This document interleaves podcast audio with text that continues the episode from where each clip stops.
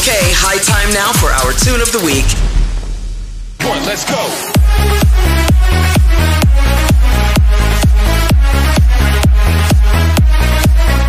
This is the Media Industry Guru Show, the show that exposes you to entertainment, music, film, TV, and tech.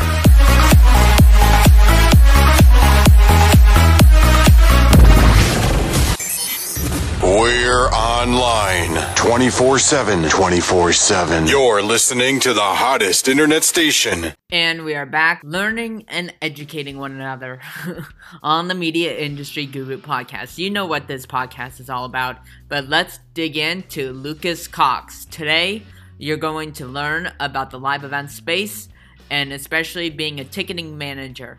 So, Lukas Cox works at AEG Presents and he oversees the life cycle of when a show gets submitted to AEG to, from start to finish. We're going to learn about his eclectic background over 13 years in the music industry, where he studied over at Loyola and now he resides in New Orleans, still working full time, getting his feet wet within the music industry. Started as a ticket taker to front house coordinator to venue box office manager festival box office manager, and now ticketing manager. So we'll hear about his favorite festivals, including Hangout, and what it's like to work in the festival side of the ticketing industry. So let's welcome Lukas to the Media Industry Guru podcast. Hey, Lukas, welcome to the Media Industry Guru podcast. Really excited to hear your adventures within the music industry, being a ticket manager for AEG Presents, as well as uh, being in New Orleans surrounded by a vibrant music industry city.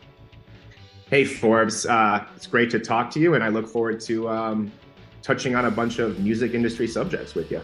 Yeah, so let's get started. So, talk us through how you chose to live in New Orleans and what made you passionate about the music industry within New Orleans versus Nashville, New York, LA, Chicago. There's a plethora of other music industry cities. Sure. Um, well, look, I always imagined myself working in the music industry in some capacity, whether that was performing or, or, working at a venue or um, never did I imagine being a ticketing manager, which we can probably talk about more later. But um, I wound up being one, which I'm, I'm super pleased I am. New Orleans, um, I also I, I did never imagine the opposite. I never imagined being in New Orleans. It really was never on my radar um, growing up, which is which is crazy because I'm you know I was well traveled and, and I knew a lot about um, United States and outside of the US and what, you know, other like Los Angeles and, and New York, which you mentioned, what those places have to offer. Um, what, what happened was I was, I was in high school and I knew that I wanted to choose a university that was going to give me um, some opportunity to pursue music in one way or another. And I was like going down the list, and I think Loyola New Orleans was the last on my list ironically, it wound up being the absolute best fit for me. uh, not only as you know, as a program and a university, but um, New Orleans as a city. And so I came down here uh, in 2010, so 13 years ago, and almost immediately, or immediately, I should say, uh, fell in love with it and and decided that I was probably going to stick around here after college. Um, there, there were lots of folks um, I know lots of folks who I went to school with who were, you know, and, and being encouraged to do this, I should say, by professors to to get out of New Orleans, to, to go to LA, to go to New York, to go to Nashville, go to Chicago, even Austin, um, mm-hmm. and pursue their careers there because it's, you know, it's it's no mystery that those markets are are hotbeds for um, the music industry. But mm-hmm. you know, I thought and I knew that if if I kind of got in here early on um, in my career, and I took advantage of the small opportunities that were given to me um, as a young 20 year old, and I grew upon those that I might be able to stay here. Um, and I'm super happy I did. So, you know, fast forward 13 years, um, you know, I've been involved in, in most of the venues down here in one way or another. I've been involved in a lot of festivals locally and regionally. And, um, yeah, it's it's definitely home now, and I, I do hope to never have to leave it. So, yep. And you also I know you studied music industry, but you also studied jazz percussion. Were you an instrumentalist and a performer, and did that kind of spark ideas for working on the business side too?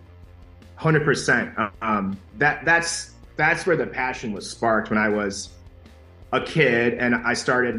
Well, I had been playing music. I played the violin for several years, but that really never got me excited. And then, like around the age of ten, um, I, I, had a family member, a couple family members who who played in the music industry or play in a band, I should say. So they were a part of the music industry, um, and I got exposed to that at an early age, and I wanted to pursue music and play music, and that drove me to college, where initially I was pursuing just a performance degree um, because you know at that age um, I, I, only thought that I thought that was the only route really for me to to find a career in the music industry, mm. and then I realized that uh, Loyola had a wonderful program which is still running very strongly today, the Music Industry Studies program, um, and and kind of almost out of like a fear of like what the hell am I going to do when I get out of here? And I've only learned how to,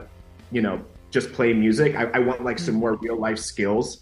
Um, I I decided that I was going to actually start majoring in uh, business, aka the Music Industry Studies program. Um, and around that time, I was playing in a couple rock bands in the city, and I was getting a ton of exposure to the local scene and the venues and the people mm-hmm. that were promoting the music. And I was getting an inside you know, look into how these things operated. And it really inspired me um, to pursue that corner of the industry, right? Like specifically live music, um, and at that time, venues. And so I began interning at venues and eventually, I started getting paid to do uh, small jobs at venues, and that just kind of grew yeah. um, to where I'm at now. Yeah. And so, by working at these venues, would you say that sparked like an interest and you became more inquisitive to learn about the ticketing side of the industry versus other sectors, or did you have any opportunities at dabbling in other sectors of the music industry? So that's a really good question. So I, going into it, I, I kind of knew what my strengths and weaknesses were. Um, like I didn't really see myself behind a soundboard. Um, what I did see myself doing was was being a manager, you know, leading a team. Um, I knew I was good at that, and I, I meant I kind of touched on this earlier. Before working in venues, it had never really occurred to me. I was really naive to the you know, ticketing profession. Um, and I think a lot of people are. Um, and, and, so, but I found I found out soon that if a lot of the things that I was looking to do, um, they the responsibilities fell on the lap of a, a ticketing manager, right?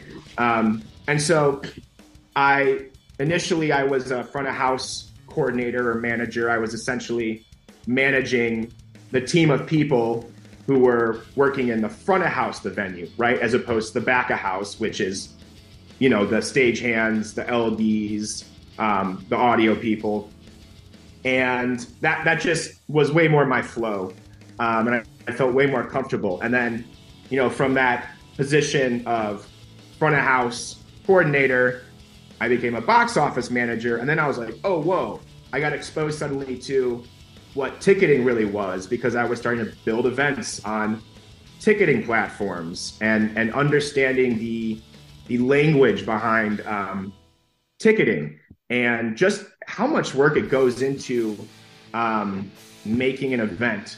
You know, event is not possible obviously without selling tickets. Um, and then it just kind of clicked, and I was like, okay, this is something that I want to pursue more. I really like ticketing, um, and so that's how that happened. Wow. And so, did you? Um, I know like a lot of people that work in the ticketing and event space, they are not only musicians, but they start on those street teamers, like passing around flyers, getting that hands-on industry experience. Um, I know you were a ticket taker, but did you uh, have any role in any street teams or uh, hear that term? Yeah, I did. Um, I I was on a couple street teams. Um, actually, I was looking back now. I was street teaming for the company I work for now.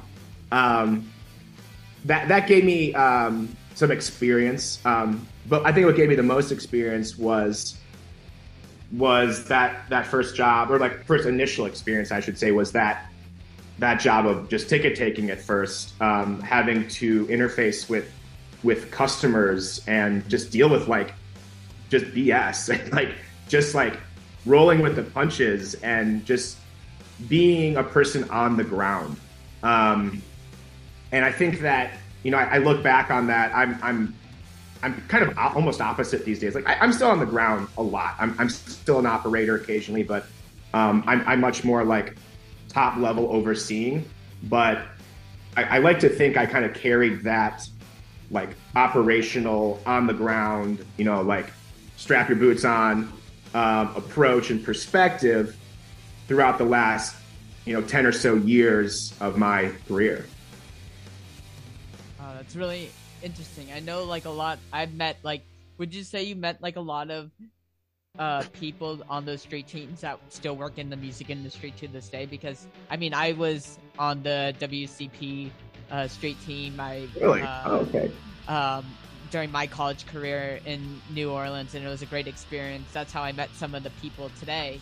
Um, like Andrew, um, I met um, a guy named Austin Thompson. I don't know if you know him, and then he connected very me well. To, yeah, and then he connected me to Andrew, and look at now we're right here. So yeah, uh, do you think that? Uh, do you think like uh, that experience um, and working with those people? Do you still keep in touch with them to this day? Do you still work with any of them? Hundred percent. Austin is actually my realtor. Um, I love Austin. I, I, was I went to his wedding. I was with him and his wife and his um, his uh, his kid the other day, who I think is about one years old now. So uh, love Austin. Um, and yes, most definitely. Um, the people I was, and I think this is important for people to to know if, if they're young now that there is a especially if you stay within the same market if you stay in new orleans right or whatever, wherever it is right now that you are trying to figure out your career. Um, those folks who stick around that you become friends with and coworkers with and collaborators with early on, you're to run into them a million times and, and work closely with them um, throughout the rest of your career, as long as you kind of stay within the same like vicinity. Um, I'll give you a really good example. I think you said you talked to Andrew Portwood. I met Andrew Portwood when I was in college. Um, I had to do a project. I think it was my senior studies project. Um, and my professor at the time gave me, uh, or gave us, a, a project where we had to tell her um, what where we'd like to go in the music industry, what our like our, our dream job was, I guess, you know. Um, and I think I said venue manager at the time. And then we would have to interview um, with a person who actually held that position. Um, and they didn't tell you who it was going to be. Uh, well, it turns out the person who interviewed me was Andrew Portwood. And I had never met him. I kind of knew who he was um, because the Joy Theater had just recently opened up. Um, and so he was on my radar. Um, anyways, I get Andrew graded me, and I, I get the grade back from Andrew. I get an A plus. I'm like, oh, holy, you know, holy cow! Like, I did a good job. Maybe this guy has, like, maybe he actually does like me, and you know, I can, I can bug him to give me a job. Well, I, I bugged the hell out of him, and eventually he did give me a job, and that was my first ticket taking job at the Joy Theater. Um, fast forward a couple years, him and I, he he helped me um, gain more experience, and together we uh, went to go work at AEG Presents. Um, he's no longer at AEG Presents; he has a new job now. But him and I are the closest friends. We lived together um, at one point. He was actually just at my house before this interview with his dog. So I think that goes to show how those connections can be so long lasting. Yeah, they can definitely turn from the professional into personal friendships, and it's uh, definitely a small industry. Even uh, globally, it's a big yet small industry. But even in New Yep. Orleans, it's such a niche and unique market, so it gets even smaller there. Yeah, most definitely. So I want to talk about like people that are inquisitive to learn about your day to day. Can you walk us through like what a typical day is like being a ticket manager for a big company that does ticketing all day and night? Any um uh things that um you do on a day to day basis? What's your routine like? Yeah, sure. Um, you know, working for a, a company like AEG, it, it is a nine to five job. Um, that certainly does not exclude me though from going and having to work shows and stuff. So um, it's like a weird hybrid of of like normal working hours and, and really weird working hours. Um, my typical day is is I wake up and I get online. I mean, I'm behind my computer a ton. Um, I've been behind my computer today since 9 a.m. Right. Um, typical day. I, I, get up, I get started, I knock out those those emails that I can right away. I save the bigger ones for later. Um, in in ticketing, it's really important that we're tracking sales um, because that determines and, and shows to us, like our marketing team, our talent buyers, um, that that shows to them where we are um, as far as will we sell out the show? Um, do we need to put more marketing dollars behind it? Um, do we need to make some adjustments here or there? And so, but the first thing I do every morning, and, and this goes for shows and for festivals as well, is I, I, I dive in and I look at ticket counts and I look at ticket wraps. And a ticket wrap, that term just means what we sold the previous day.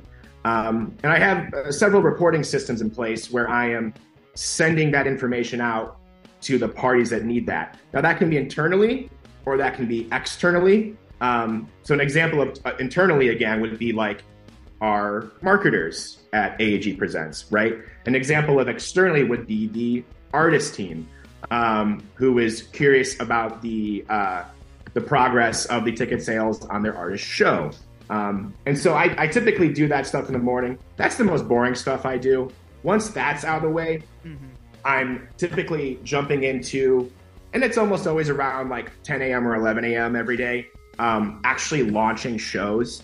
So when a show gets confirmed, um, it comes across my desk.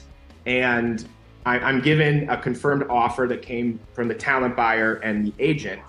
And I'm taking that pricing, I'm taking that scaling, and I am using whatever ticketing platform um, the venue or the festival uses to build that event. And when I say ticketing platform, I mean Ticketmaster, AXS, Eventbrite, See Tickets, TicketWeb. Like there's a ton of them, right? I work across a ton of them. Um, so it's it's knowing how each of those work, um, and then knowing how to apply the offer information to that platform to build that show, right? And then um, in conjunction with the marketers um, on our team and the marketers on the artist team, we we launched that show, right? So like when you open your you know Instagram on a Friday and you see, hey, um, you know, blah blah blah is coming to town on sale now, or maybe it's you know on sale on Friday or next Friday. Um, we're we're the ones that are are kind of driving that, and then so when it goes on sale, it could be a pre-sale, it could be a non-sale. I'm I'm monitoring uh, those sales and I'm catching any little mistakes. Um, I like to say I, I play whack-a-mole a lot because a lot of what I do as a ticketer is I have to pay attention to detail, and so that's just like kind of constantly like like looking at um, and going pouring over like the different uh, details of a ticketing link or like the reports that I'm seeing generated on the back end and being like, oh, you know, that doesn't look right. Or, oh, wow, that's really surprising. This is great, you know? Um, and so that's a huge part of what I do, which is just getting shows off the ground. Now, once a show is off the ground, um, it's really begun the beginning of its life cycle, right?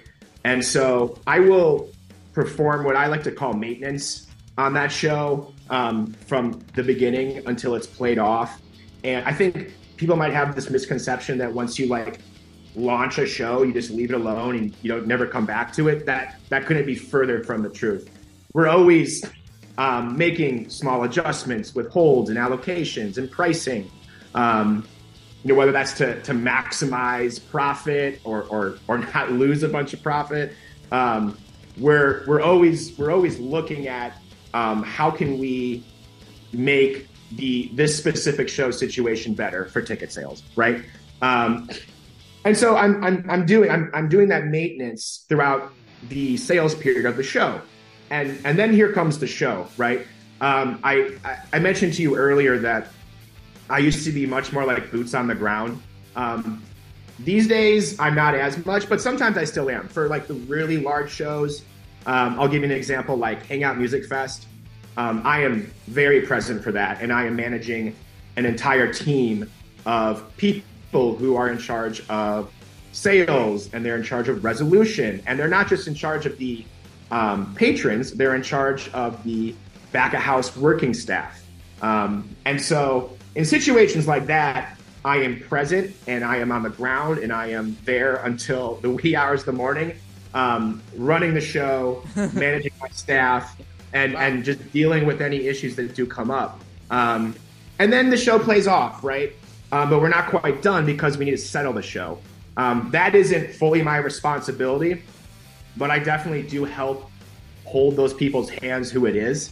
Um, and so those people would specifically be like the we call them promoter reps. They're the people who go to the show and represent us as a promoter or as a venue or as a festival, and they settle the show with the artist directly, right? Um, well, there's a lot of questions that come up when you're selling a show, and there's five or even a hundred different ticket types. You're going to go ask the ticketing manager how to understand what's in front of you, right? And so I get pulled into a lot of those conversations. Wow. Um, mm-hmm. And then, of course, that goes to an accounting team. And so it could be like three months from the show. And this happened a couple times this week. I get pinged and it's like, hey, Lukas, you know, we're missing these funds or what are these funds for? And, um, you know, then I go digging and I start explaining. Uh, and so I, I, really, I really am involved uh, with the exception of the actual booking of the show.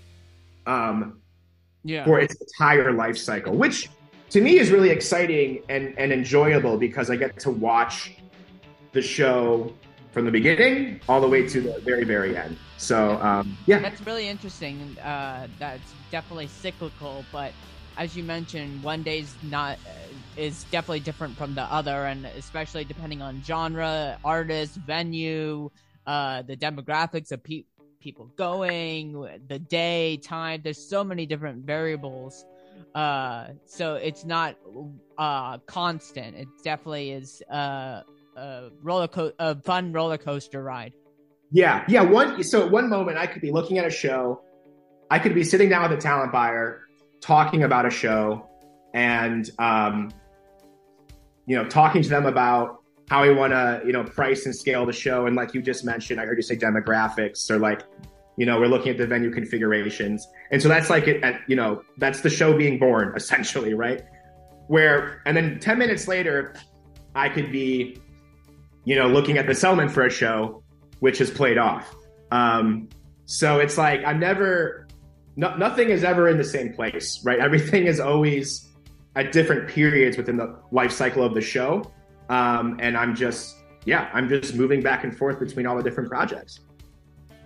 And do you have any personal or professional goals coming up? I know you're planning and prepping the rest um, of your 30s and yeah. slowing down uh, what was the whirlwind of your 20s, where people in their 20s, like myself, are just uh, adventure seekers and explorers.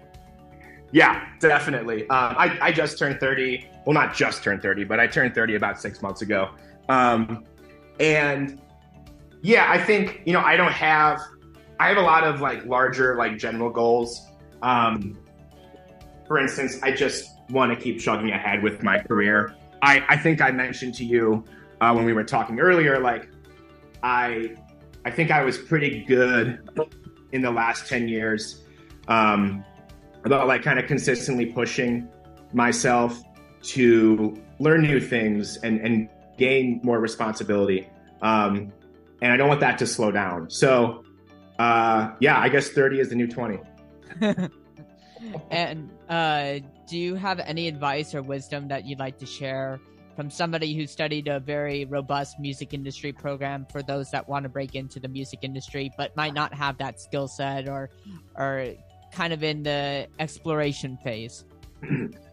yeah, I do. Um, you know, for me, it was never really an option not to do this.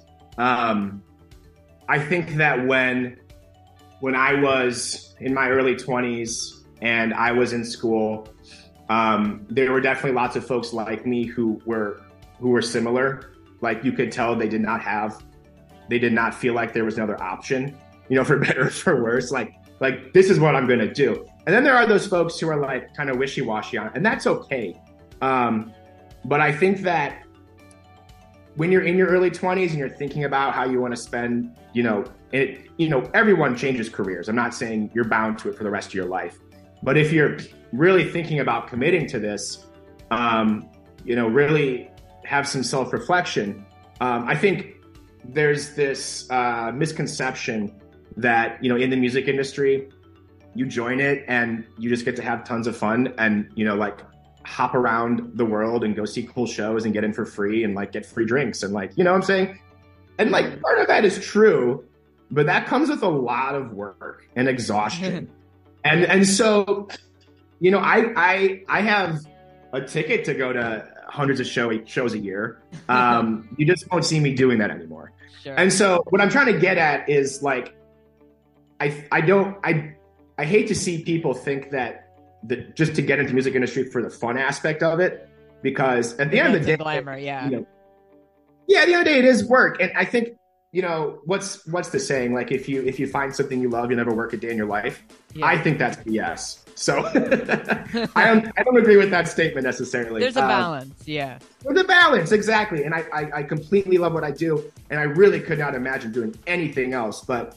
you know th- there are certainly days where it gets tiring um, so you know my advice is you know if you're young and you're thinking about this you know do some self-reflection on why you're actually doing this um, and then my other piece of advice is, you know, when you're young, it, it can be really dis- discouraging because, and I see this a lot with, I work with a lot of younger people um, to, to try and help them get their feet on the ground and, and try and find a path forward. I hire a lot of people who are in their early 20s who need opportunity. Um, but it, you're going to have to, especially if you're working in live music, take advantage of really every small opportunity there is and kind of suck up your ego. Like you're not going to become in, you're not going to become in charge overnight. It's just you're just not going to. Time and um, experience, yeah.